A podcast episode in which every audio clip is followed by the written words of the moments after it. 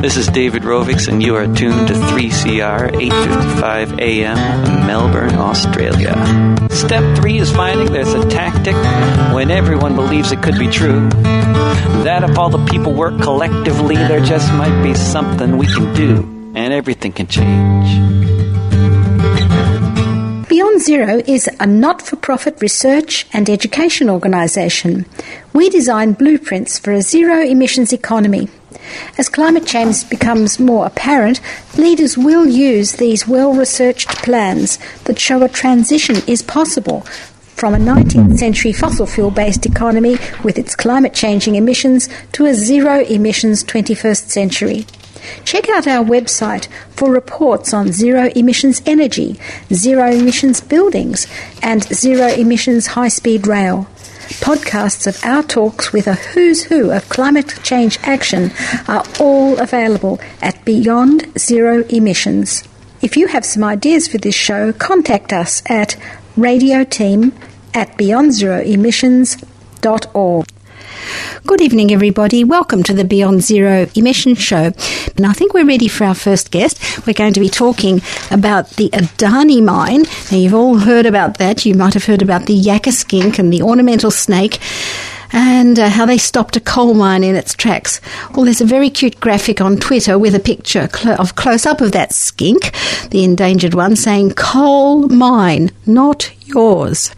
Even Alan Jones is getting in on the act. He's got an ad on Lock the Gates Alliance telling us about how outrageous it is that we are being prevented by George Brandis for taking action if we don't particularly live near where the coal mine is. We will be hearing from three legal experts tonight. Um, um, about half past five, we'll talk to law lecturer Christy Clark, and then Oh, we, oh, we're going to talk to Christy Clark now. That's really good. Okay, so we'll talk to Christy Clark now, but after that, we'll uh, talk to Jeff Smith from the heroic New South Wales Environmental Defenders Office. They had a win against Adani, so we'll talk to him, and then I'm hoping at the end we'll be getting Professor Samantha Hepburn from Deakin University. So, are you there, Christy? I am, thank you. How oh, are you today? I'm really good, thank you. Um, thank you very much for taking our call. We've got a bit out of schedule, but it's really great to uh, talk to you. And we're going to start first by talking about this. Um, thing about George Brandis. Uh, he, he, I'd like to know what your first reaction was when you heard George Brandis, the Attorney General, calling action against mega projects lawfare and vigilante litigation.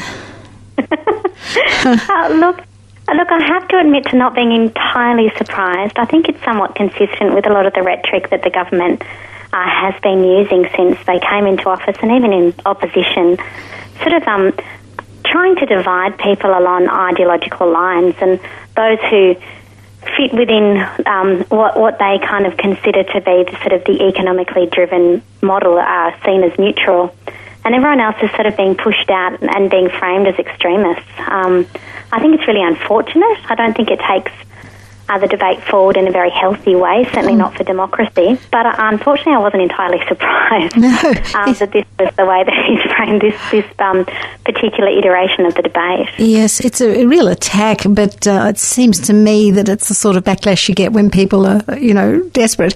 But um, the Minerals Council of Australia also came out with something similar. The CEO, Brendan Pearson, said, Oh, the gaming of the environmental approval process by a handful of protest groups now borders on the farcical.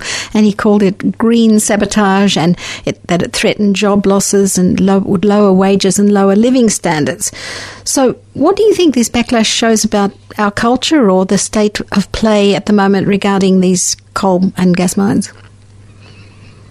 Well, I, I think it, I think it's actually been a very useful highlighting of stuff that has been sort of kept behind the scenes for a while. I mean, if you have a look at the statistics, what we find is that 0.5% of our mine applications have not been approved.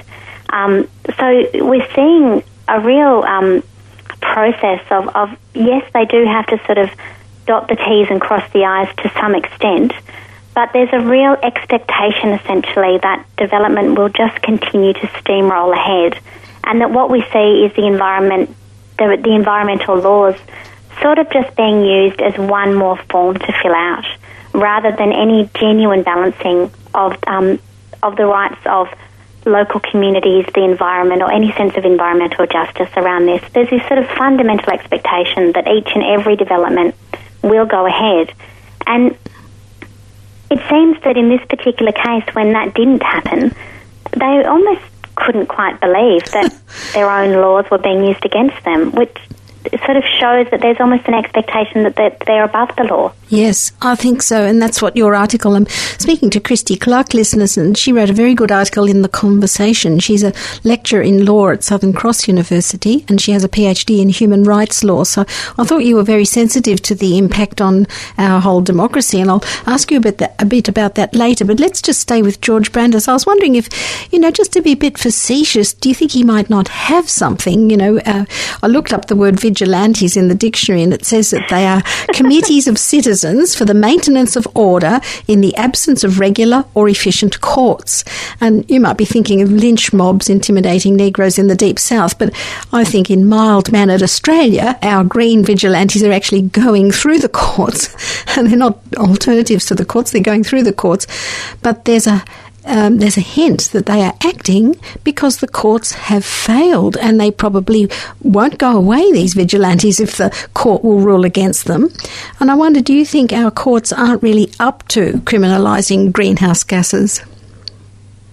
Look, I, I, do think that currently what we have is um, a system of legislation and even a, a sort of a conservative common law system, which is sort of inherently built around the expectation that, that that the economy is the first consideration and that everything else really comes next. So, what you see in a lot of these cases that do go before the courts in relation to development applications, particularly for mines, is the courts will say, well, the economics, we can see this as being quite reliable, so we can rely on the, the expert assessment given by the mine that say it will create 10,000 jobs or whatever it is that they claim. Mm.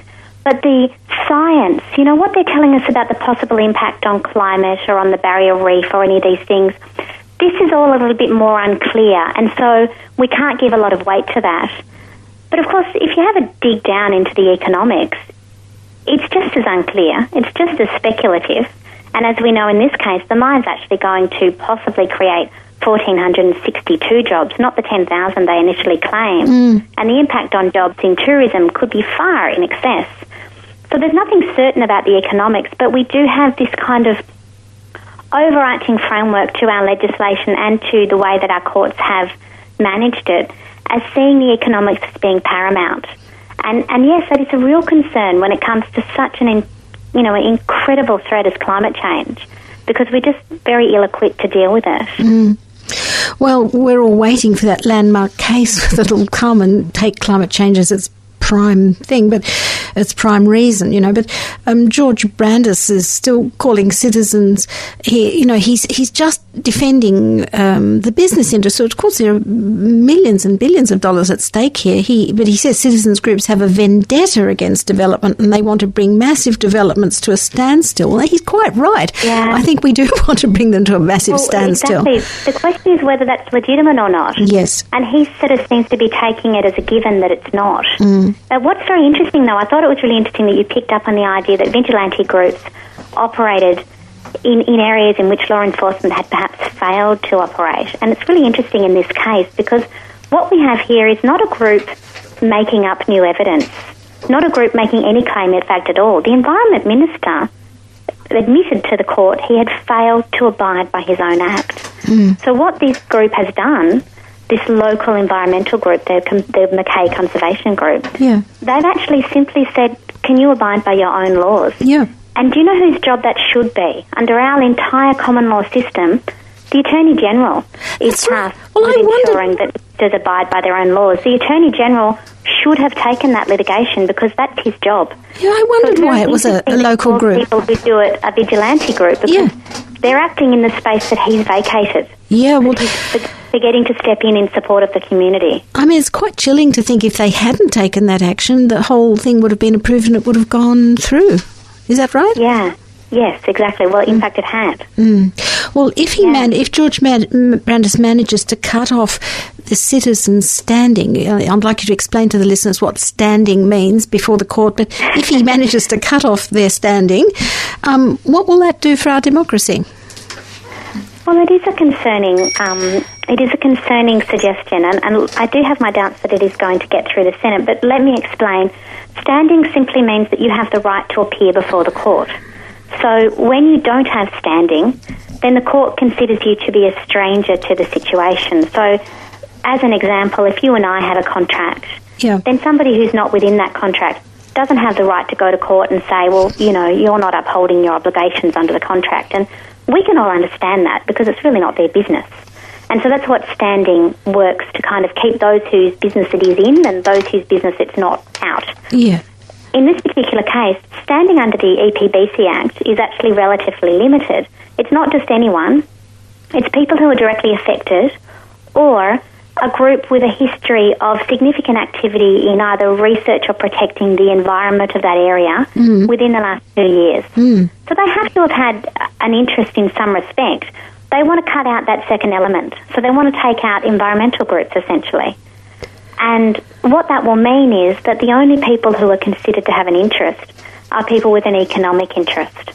So it limits people down to how much money they have invested in a situation rather than whether or not they have an interest in actually protecting the environment, stopping um, further, you know, impact of climate change, stopping the pollution of the groundwater, stopping the, the you know reduction of biodiversity within the country or within their area.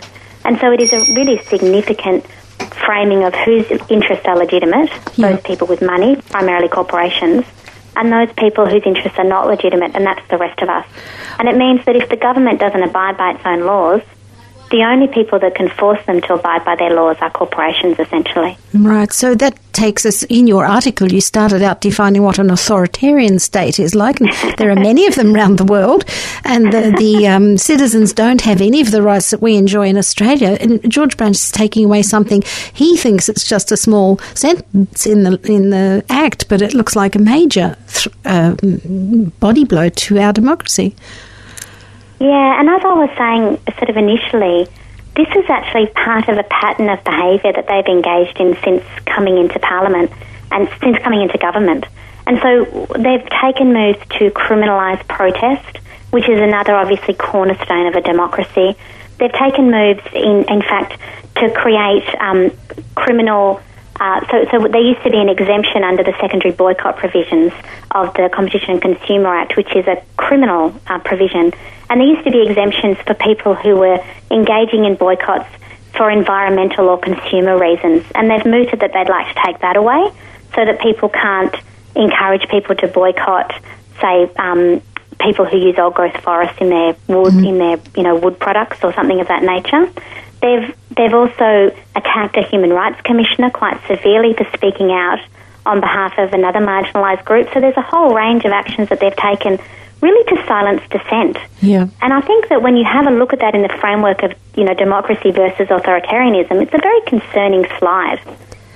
Yeah, well, look, I'd like to switch to another part of New South Wales now. Um, you mentioned in your article also about Metgasco, and a lot of the listeners will remember the Bentley blockade, you know, up in the Northern Rivers area, northern New South Wales no, now. Um, now, the Supreme Court approved Metgasco after the, I forget, there was a series of things, but eventually the Supreme Court approved their right to drill for gas, and this have, through yeah. fracking. And the Premier of New South Wales, I think, is offering to buy back their licences because it's electoral Yes. poison. You know, the people up there really don't want it. And um, so we remember the Blent Bentley blockade. They marshalled thousands of people, and the New South Wales government realised they'd have to send up about 800 police just to quell that number of people. So, in fact, if the Metgasco go, wants to go ahead and drill, they'll have to um, demand of the state government that it sends up a huge number of police to protect them. So, I wonder, would this, you know, to break through this, would the state government have the legal power to just cancel the gas licenses on the proviso that there is no social license in that area for for the action? Well, in fact, that's what occurred. So the license had been granted, and after the uh, Bentley blockade really came almost to a head, so you know, that they were um, the New South Wales Police were fishing about time about town, attempting to get catering for just under 800 police. Yeah. And they'd secured pastures for the mounted play of the horses, but no one would cater for the, the, food that was poison in the area. Yeah. Um, they um, they had further consultation. They realised this, as you say, was absolute electoral poison and was really going against what the community wanted overwhelmingly. So they did cancel the licence on the basis that, that there had been a genuine fail to, cons- uh, to consult with the community. That Metgasco's idea of simply letting people who were in, just in the small surrounding area essentially let them know that they were going to drill wasn't enough to be considered consultation. Consultation needed to actually involve bringing people on side in some way. Mm. But what happened in the Supreme Court was the court found that that wasn't a, re- a, a good reason to cancel their licence. They didn't have the right to cancel their licence. So under the current law, no, they can't. But they are absolutely free tomorrow to, to alter the Act in order to give them the right and simply to change the Act so that it means that actually having some kind of social license, having some kind of genuine consultation with the community is an essential component of doing something as divisive as fracking or, or coal seam gas drilling within a local community, a farming community. Yeah. Um, but but so far they have chosen not to go down that path. All right, all right. Well, that that gets us up to date. That I'd love to talk to you again, Christy. I've got more questions to ask you, but we'll have to uh, invite you another time. Uh, we're going thank to you very much. thank you for talking to us. So that was Christy Clark, who's a law lecturer at Southern Cross University, and um, she's filling us in on the case of the Adani coal mine that was um, uh, rejected by the court. Uh, the proposal of Greg Hunt to have it approved. Uh, we're now going to have a small break, and then we'll have Professor Samantha Hepburn. Now, we've heard from Christy Smith about the case of uh, Adani, and our next guest is Jeff Smith from the New South Wales Environment Defenders Office. Uh, the Environment Defenders Office were the ones who represented the Mackay Conservation Group in a challenge to Greg Hunt's approval of the $16.5 billion Carmichael mine. So, thank you very much, Jeff, for speaking to us. It's a pleasure. Ah, great. Tell us about the Mackay Conservation Group. Uh, well, the Mackay Conservation Group is a small uh, community group um, that's been around for about 30 years, um, and in that time they've been actively involved in a whole range of environment and conservation activities. Well, did the federal court actually hear their case? Uh, no, well, that was a slightly interesting uh, or slightly unusual and interesting Yep. um, thing about this case, in that the um, the federal court uh, didn't need to make a decision. What actually happened was that the the minister, Greg Hunt, actually conceded um, that he'd made a legal error and wrote to the federal court asking them to um, to set aside the decision. So we didn't need to step inside the court. Does that mean it's just sort of pending then? It's like uh, waiting for him to reevaluate the proposal, or is there just no certainty whether he will uh, reevaluate it? Well, presumably he will reevaluate the proposal. Um, so what it does is it means that that, that decision uh, that he originally made is invalid. Yes. Um, and that the minister needs to have a look at it again um, and make a decision that is lawful, um, including, for example, the grounds in which the decision was set aside was the failure to take into account the impacts on um, two um, nationally threatened species. Yes, now very Uh, famous. Got a lot of. yes, I was going to say they've, they've, got a lot of attention. The uh, ornamental snake and the yakka skink. So Oh, yeah. uh, those both of those species were not taken into account. So in remaking the decision, then the minister would need to take into account the conservation advices in relation to those species, but also um, other matters which uh, potentially were relevant. Yeah, well, you raised the issue of the um, two things. We'll talk about Adani's reputation later, but the one about the the uh, greenhouse gases. And I want to know why was the court unresolved on whether the minister had failed to consider the global greenhouse gas emissions from burning the coal. Oh, okay. Well, that, that's um, an easy question to answer in, a legal sense because the minister um, conceded on on the other issue. Um, so there was no need um, you only, uh, if you, if I can put it this way, you only need to identify one flaw Oh, okay. in the decision-making process for the decision to be set aside. So those other um, issues, um, you know, remain unresolved at the moment as to whether um, those greenhouse gas implications and Adani's environmental history Oh. remain unresolved. Well, I can practically Does that make hear. sense? Yes, I can practically hear the whole nation holding its breath, you know, for that decision. Um, Right. wh- what did you say about Adani's environmental record in India? I believe there's been an exodus of banks who don't want to finance this project anymore, and Adani have been laying off contractors. So, what did you say? What did you find out about their environmental record at home? Uh, well, the the the the, um, the issue there was around that their uh, their compliance and enforcement record within India, um, which is um, relatively poor um, within India, and also there's some evidence that uh, within Australia as well, um, and that is one of the grounds where you where the minister could decide um, not to grant an approval. You know, by by looking at a corporation's environmental history and saying, well, we don't think it's appropriate in these circumstances to give an approval. Okay, so now look, the media downplayed your victory. I think they a lot of people I heard on late. Lateline, you know, someone just said it was a technical hitch, a lot of red tape, you know, just a mere glitch. You know, we'll be back in business soon. What do you say? Was it just a technical hitch? No, we, we would say it is absolutely not merely a technical hitch. This was a case, these are important laws that we have in operation. These are our federal environmental laws. They're not local council bylaws, they're our federal environmental laws. So any failure of the minister or other decision maker to, to make the decision properly is a, is a serious flaw. And, and, um, and as we see in this case, it's serious enough and material enough for the decision to actually be be set aside. So we certainly don't see it as a technical hitch in any way, shape, or form. Well, we've just been talking to Christy Clark, and she said that really it was George Brandis's area to be checking all of that. And I think it's rather chilling that it took a local group like the Mackay Conservation Group, with your help, to to point out the error and take it to court. If they hadn't done that, what would have happened? Um. Well, uh, if I can answer it this way, yes. So, so presumably I wasn't, um, uh, I didn't hear what Christy said, but traditionally, um, of course, uh, if a if a flaw is identified, then it would be up to the government themselves um, to make sure that the laws were properly enforced. Um, in this instance, it, as you've rightly said, it took a third party, the Mackay Conservation Group, to identify that legal error. And to take the matter to the courts. And that would be one of the implications of having, of moving back to the old common law of standing, that you would need to rely on governments themselves or the consent of the Attorney General, for example, um, to be able to take those proceedings. And governments are unlikely, and the historical record has shown, that they rarely grant consent to challenge one of their own decisions. Right.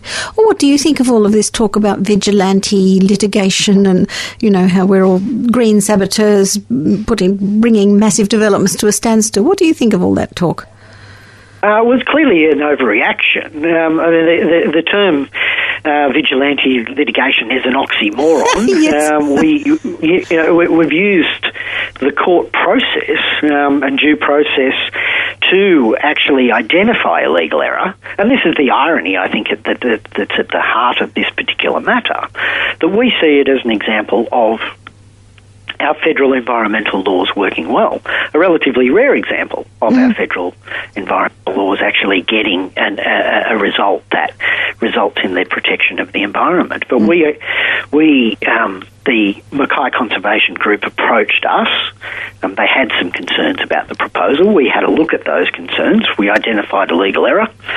We pointed it out to the federal minister, and he, you know, quickly and expeditiously um, uh, conceded that an error was made and wrote to the federal court. So um, it was, seems like a, a, a, a lot of kerfuffle about nothing, really. Yeah, but I think it's a bit more than kerfuffle, um, Jeff. Uh, it, it seems to be a very vicious reaction, overreaction, of course, but it's sort of eroding our democracy if, if he takes away the chance of groups, as you say, well organised groups that have some uh, track record with uh, with an area, for example, uh, being being there, vigilant, not vigilantes, but being vigilant about any attack on it, like on the Great Artesian Basin, you know, or the Great, Great Barrier Reef. I mean, it seems very chilling that, yes. that he could take away that, that right.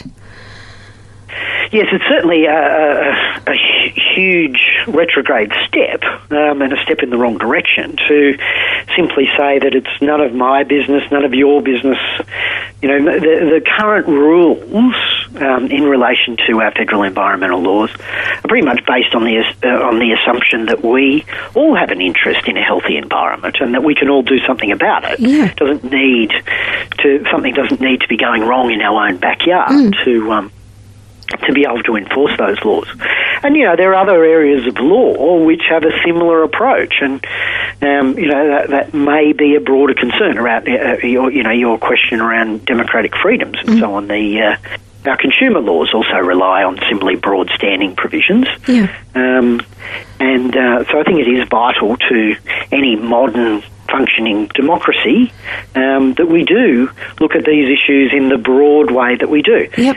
And just the the um, you know part of the rationale of that is there's no evidence for what the government is proposing to do.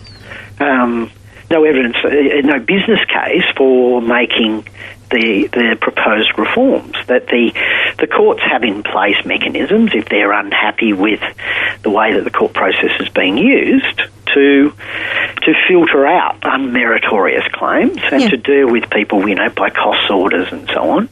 Um, so those things are already in place, and to the extent there have been reviews of these issues over the past few years, then in the Productivity Commission and the review of those federal environmental laws after 10 years both didn't have a problem with the way the system was operating. Yeah. Well, look, I think the EDO is doing a heroic job. You're currently, I looked on the list of cases that you're mm, currently involved in. One of is taking Shenhua's Watermark mine, um, you know, taking up a case regarding that. The local koalas there are in the way. And then there's the um, Camberwell case where there's a, a, farmer, and I've met that woman. She's an elder, really, of this environment movement. She's a marvellous woman. And her her farm Wendy is Bowman, in. Wendy Bowman, yes. And, and, and yeah. really, she's trying to conserve the land. I see her at lots of meetings, you know, very concerned citizen. And um, I think she's a marvellous advocate for, you know, the balance we need to restore in Australia between the, the land, you know, that produces food and and the um, mining. Yes. But um, you know, that's one case. And I'd like you to tell us how does the Environmental Defenders Office keep up keep it all going against such rich and powerful forces. You know, Shenhua, Adani, it's a who's who of the fossil fuel giants. Yes, well, it is very much uh, grist for the mill, I'm afraid. Um, we've been around for 30 years. This is actually our 30th anniversary this year. Mm-hmm. Um, and we were born out of a need to, for an organisation to represent the community um, and to promote the public interest. And uh, you know, I think we do it quite well. And as you say, we're often the the David uh, or on the side of the Davids, representing yes. the Davids in that David and Goliath type battle. Mm. Um, but you know, that's what we were set up to do, and we're, we're very keen to keep doing it. You know, we. Uh, we uh, that's what our what the community expects. These are the issues that we're concerned about, and we are clearly um, the experts in this field and able to do this work and get the kind of results that we're getting. Yeah, well, I'm sure many listeners from whichever state they're listening will know the EDO's work. It's called different things. I think it's called Environment Justice Australia down here in Victoria, but the EDO in New South Wales, I think they really appreciate your work because it is the David taking on Goliath, and uh, quite often it's quite clever, as you've in this case. It was just a clever, it was a mistake they'd made. But lastly, do you think this Adani case will end in one of those game changing decisions that we're all waiting for and hoping? I wonder what is holding these judges back, you know, from stopping any new coal or gas for export projects on just on the basis of climate change. You know, I, I want to hear this landmark decision from someone, maybe not in Australia, maybe in the US. What do you think? Well, I think the uh, if you look at the uh, if you track in, in New South Wales um, what's happened over the past few years, then um, the mining proposals, both in uh, which are which uh, historically have been assessed on the merits, and also judicial review challenges, then a lot of the the, the operating environment is changing. That the, those mines are getting much closer scrutiny. Um, and the conditions imposed upon them are being much greater, um, which obviously um, helps to improve the the um, the environment in those cases. Um, but I do think that there that we are moving to a point where um, you know mines are attracting a great deal more scrutiny, and the courts are one way that you can ensure that decision makers are held to account um, and that the environment is protected. Great. All right. Well, thank you very much, Jeff, um, for speaking to us and good on your work. And I hope we can report another time in the near future that this case has turned out favourably. So thank you very much for speaking to us. Thank you very much. Bye. Um, okay, we'll have a short break, and then after that, we're going to speak to Professor Samantha Hepburn. Here we are back at the Beyond Zero Emissions show.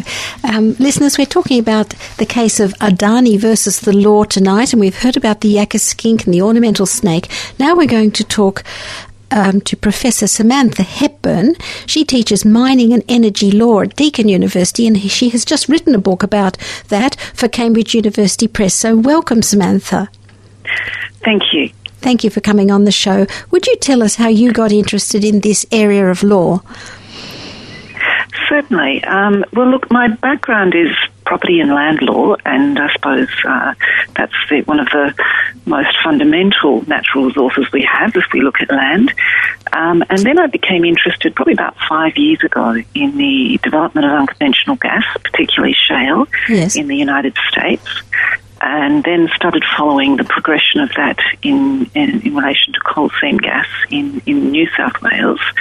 Um, and of course, that got me interested in uh, a whole range of issues connected with the, I suppose, the expansion of, of resource developments, uh, shifting uh, what, what, we might call post-normal technologies for the extraction of of, um, of unconventional gas, yeah. and then of course the whole issue of climate change. So um, and and how that's you know panning out in terms of the impact of unconventional expansion on on uh, coal-fired plants, um, and you know perhaps looking at gas as a transition resource and coal-fired plants closing down, and of course that that's led me to, to have a close closer look at the Adani case. Yes, well, I think it's very important for the students of the future, the legal minds of the future, to be really factoring in climate change. It's uh, you know there's still this slow movement towards the landmark case, but um, I, am really glad to speak to you about this. I especially liked your article in the conversation because the title grabbed my mind straight away. It said Adani court, court case leaves the climate case, no, the climate change question unanswered. So, can you set yes. the scene for us? You know. Well, well first of all, thank you, uh, Vivian. Yes, the, the, I mean, I think there's been a lot of um, discussion about obviously changes to the national environmental legislation in terms of removing extended standing and um, the actual basis for the federal court refu- you know uh, decision not to approve the um, the, the license. Mm. Um, but the, the core issue that the Mackay Conversa- uh, Conservation Group raised was this whole issue of climate change. Um, you know, when we are evaluating opening up a gigantic coal mine, do we need to take into account the impact that this is going to have on the clim- on, on our climate, particularly when we consider that that is one of the greatest threats to the Great Barrier Reef, which is um, adjacent to the Adani coal mine. So. Um, what interested me was to consider what sort of regulatory framework do we have to support these sorts of considerations. And then I went back and had a look at some of the cases that have evaluated the importance of taking into account greenhouse gas emissions. And obviously followed this particular um, case with interest because I would certainly argue that the scope of the national environmental legislation would um, require consideration of emissions.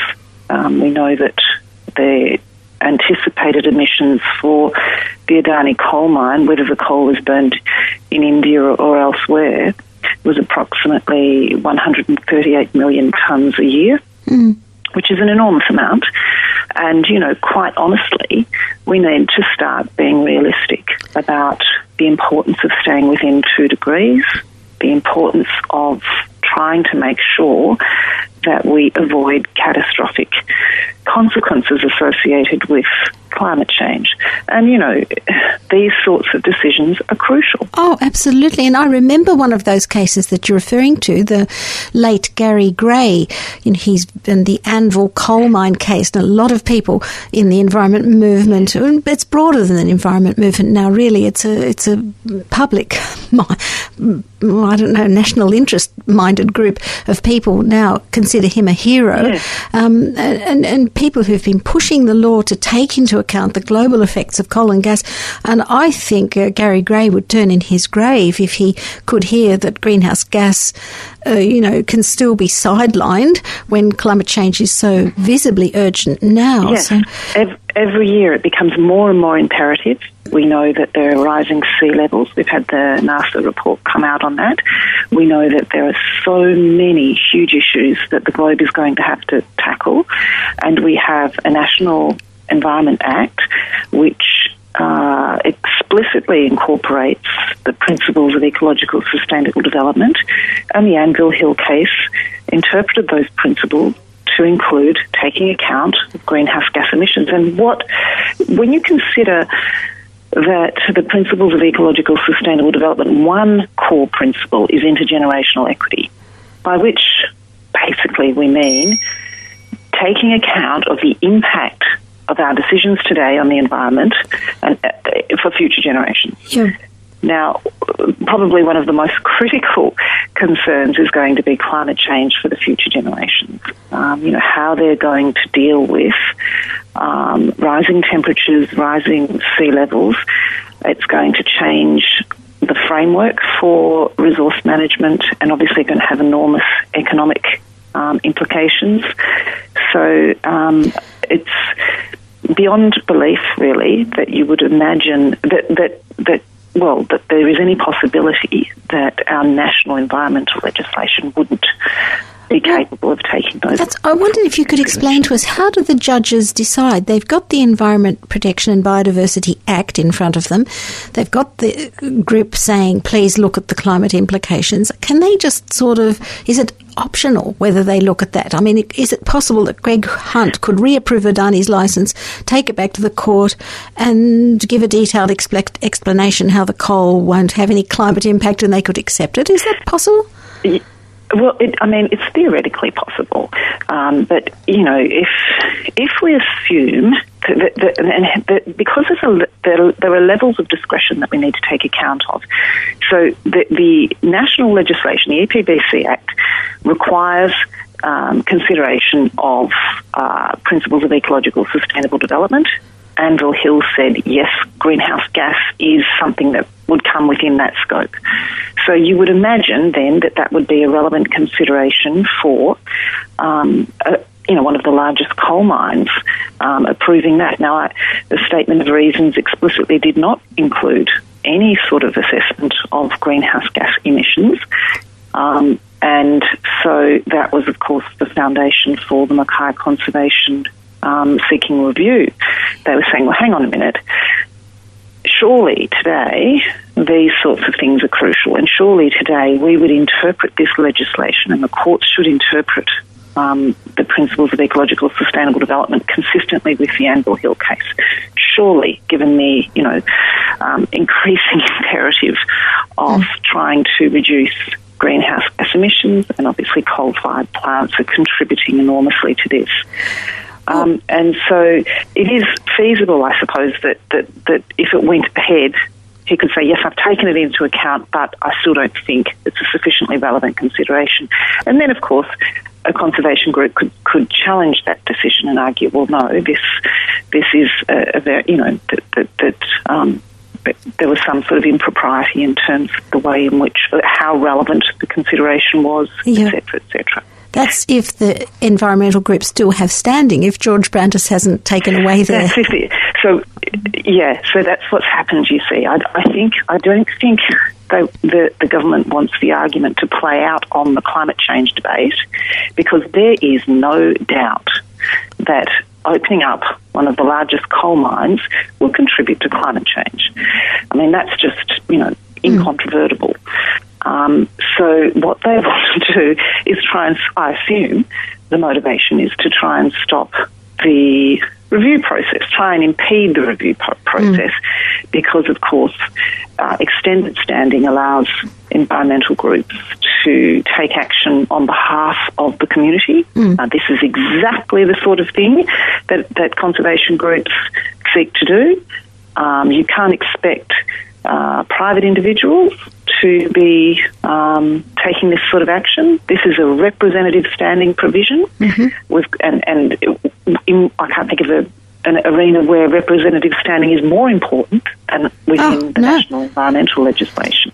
Oh, well, look, So, um, yes, I think it's becoming embarrassing now, isn't it? Uh, is definitely. Oh, sorry. Uh, I'm sorry to interrupt you Yes. there. I'm just thinking, like Naomi Klein's just been here, and a lot of people have been passing around the audio of her talk at the Festival of Dangerous Ideas. You know, she really takes us to task for being uh, not just a kind word like a laggard, but a climate criminal. She's calling us now, and um, it is really imperative that we we face up at Paris with with something to offer. And I think the the legal Yes. uh, eyes of the world must be honest too, because this is a very high profile case. the A lot of- legal eyes of the world are.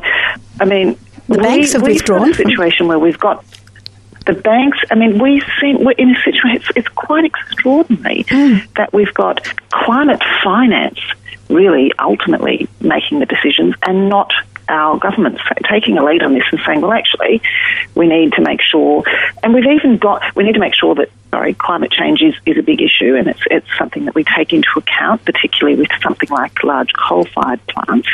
Um, and it, it's not as if new legislation would have to be introduced because the scope of the existing National Environmental Act is sufficient to allow that consideration to be, um, you know, fully Yeah. um, taken account of. So we, we have the capacity to do it. That's not a problem. And yet what's happening is we're not doing it. We're actually attempting to prevent environmental groups from uh, exercising representative standing, which is a core democratic right to be under national env- environmental legislation, um, and stop that from happening. And yet, that and, and in the face of that, we've got all of this climate finance issue. You know, we've, we've got Standard Chartered pulling out, Commonwealth Bank pulling out. HSBC has issued a statement saying they are mm. not going to fund coal-fired plants because they know this is what they know. They know that they don't their security is going to be diminished. There's only so much coal you can take out of the ground until you hit two degrees. Mm, that's So right. they're, they're, it's an it's a pure investment decision for them as well. Well, um, listeners, we're listening to Professor Samantha Hepburn from Deakin University, and I'd like to ask you, Samantha, now take a different tack. I, I mean, we've had Naomi Klein here, sort of. She's written a book. She's more on the humanities side. We've had plenty of scientists come out here. We had Bob Massie last year coming out talking about the workers not leaving the workers bef- behind as we make a transition to the green economy. But um, I read about the Sierra Club in the United States, and they're shutting down coal plants at a great rate and stopping new ones. And they have a team of 250 lawyers and many allies in other professions like engineers and scientists who can be called into court. And these lawyers um, are using all the levers available in a democracy, they say, to confront the fossil fuel industry and win. And I wonder, you know, if we have anything developing here in the legal community, in the progressive part of the legal community, or can you bring well- in some reinforcements for overseas to sort of shame us? Like, I think we Well, need we- overseas yeah, shaming. we ma- there's lots of very committed people, and obviously, you know, let's start with uh, the Environmental Defenders Office and, and you know the Mackay Conservation Group themselves, mm. which you know they're they're extraordinary in their efforts.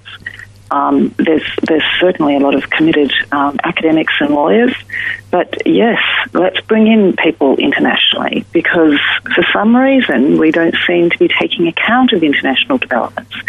Climate change is an international concern. It doesn't sort of stop at our domestic borders. Um, wherever the um, emissions are released, it's going to have an impact on, on our climate, on our global climate. So this is a concern for everyone, wherever we are.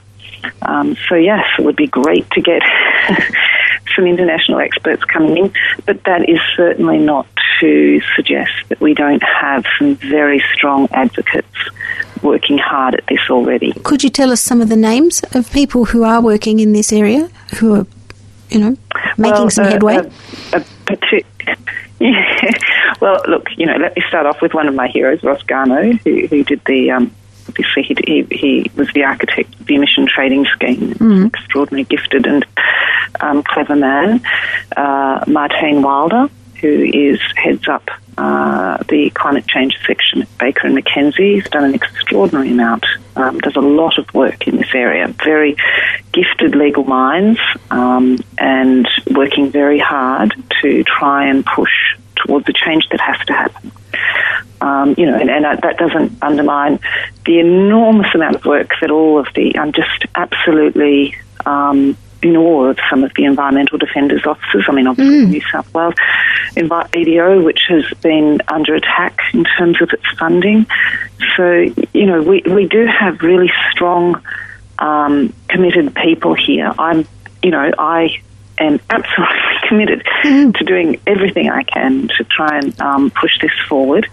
Um, and I think that there's a growing sense that this um, this is something that we can achieve. And, and you know, the radio programs, the, the media uh, uh, play a, play a significant role as well because people listen and perhaps they're hearing things that they didn't know about before hmm. and perhaps that's helping them to understand a little bit more about what's happening. That's right. I mentioned at the top of the program that Alan Jones has come out today with a little audio promoting Lock the Gate Alliance. You know, he's absolutely against this thing from George Brandis of cutting back standing. You know, that citizens group should yep be uh, able to take this kind of court case. And Alan Jones has got a very pithy voice. I wish I could sound as tough on radio as he does, but uh, that'll appeal to a lot of people. So you're right. But um, yes, it will. You you wrote another article about the Clean Air Act in America. President Obama's making yes. a little bit of headway there, and I wondered um, mm. over there the Clean Air Act defines greenhouse gases as a pollutant. So what can yes, we learn from them? Well, I tell you, the first thing we can learn from that is we need to use the existing legislation that we have to implement as much climate change and, and uh, to mitigate and, and adapt um, to climate change um, consequences um, as, as best we can. Because it is going to be difficult to get, um, you know, strategic climate change initi- initiatives through through Parliament. Um, there's always the politics there. But if we've already got the legislation in play, which is what's going on in the states, we've got the Clean Air Act, and the, the US Supreme Court has said yes. Um, you know, greenhouse gas emissions are an air pollutant. So as soon as they say that, that means that that legislation can be utilised to, you know, introduce initiatives mm. at the state level um, to increase, uh, sorry, excuse me, to decrease um, greenhouse gas emissions. So it's a mm. very strategic approach, given obviously the political dimensions associated with climate change everywhere, really, but certainly um, in the United States. And this is something we could learn about. I mean, it is extraordinary that instead of using, as Obama has done, using existing federal legislation to support climate change initiatives. We're actually trying to stymie it oh. by precluding standing. Absolutely. It must amaze outside people when they come here because they, they goggle at how far ahead we were and then we've gone backwards at great rate. But we have a water trigger. I remember when Tony Windsor sort of really spoke up for that and now we have a water trigger in legislation. Why can't we have a yeah. greenhouse gas trigger? Yes, and this is a hotly debated issue, and we should have a greenhouse gas trigger. I mean, this is it, it's just extraordinary that we don't. I mean, we have we in in I think it was twenty end of 2013, early 2014, the had the coal seam gas water trigger was introduced. Um, under the national legislation. So, uh, for your listeners, the, the, the the way the national legislation operates is that you have to come within one of the triggers. So the, if if it's a matter of national environmental significance, is determined by what those triggers are, and that will obviously give you the capacity to then seek review to uh, of, of, a decision that impacts one of those generates an issue uh, under one of those triggers, um, and the federal minister has to review it. Now, if we have a situation where we are prepared, and that let's look back at how that trigger got in, introduced. The, the, enormous groundswell of concern about coal seam gas development in New South Wales, um, and and to some extent Queensland as well, although it was already fairly well established, generated that push. You know, so the government responded to that. Now, maybe that's what we need to you know to, to start really pushing this issue as much as we can. I mean, we've had so much discussion over whether climate change is happening. The, the, the, if we read um, all of the IPCC reports, and if we accept that this is something that um, the scientific community are well and truly clear on, um, then what we need to do is think fast about how to get through uh, regulatory tools to achieve as much as possible as quickly as possible. And, you know, uh, introducing a trigger uh, under the national environmental legislation would be completely appropriate. Well, I, I, hope that's something that we'll see um, because certainly we're facing up a kind of terrible ideological um, wall at the moment with certain people in Parliament, and you know when we need the law to stand for something much bigger than that. So, do you have any last Absolutely. words to the it listeners? It is an ideological wall. Yeah, do, do you have any um, like something that the listeners might like to do or read from uh, your work? Well, look, um, in terms of what they might like, there's a lot of literature out on, on the impact of climate change. I'd like them to just, I'd love them to go and read the latest uh, International Panel on Climate Change report. It's a report, yeah. but reading through it, it, it it's it's profoundly um, disturbing. Yeah. And and when you are when you have that information, when you are equipped with that information, you know that you can't just stand by and do nothing. And, and a lot of people will think, well, what can I do? And, you know, I think that there's a lot of power in the community voice. So, you know, speaking out about this, making this a big issue, yeah. pushing it forward may mean, despite, as you mentioned, the uh, ideology that we seem to have in the government, it may actually mean that, that, that we get to that sort of point where there's a, such a juggernaut of, of push towards this that, that change becomes hopefully inevitable. Good. Yes, all right. I think so. And um, as I mentioned, Alan Jones, uh, listeners, if you want to look on the Lock the Gate Alliance website, they've got this um, sort of um, how to write a letter to your MP about the law involved in that George Brandis wants to change and the Adani case. So thank you very much, Professor Hepburn. That was really lovely to talk to you and good luck with your work. Thank you very much. It was a pleasure, Vivian. Thank you.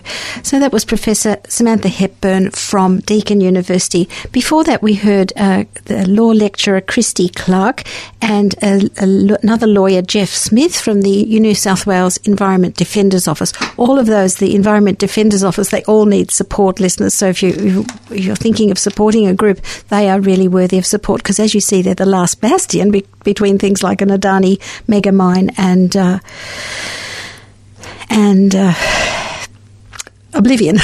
I can't think of the right word. But anyway, um, we, have had a rather um, tight packed program again, and I'd like you to remind you that the uh, Beyond Zero Emissions talk is on tonight at Melbourne University Fritz Lowy Theatre.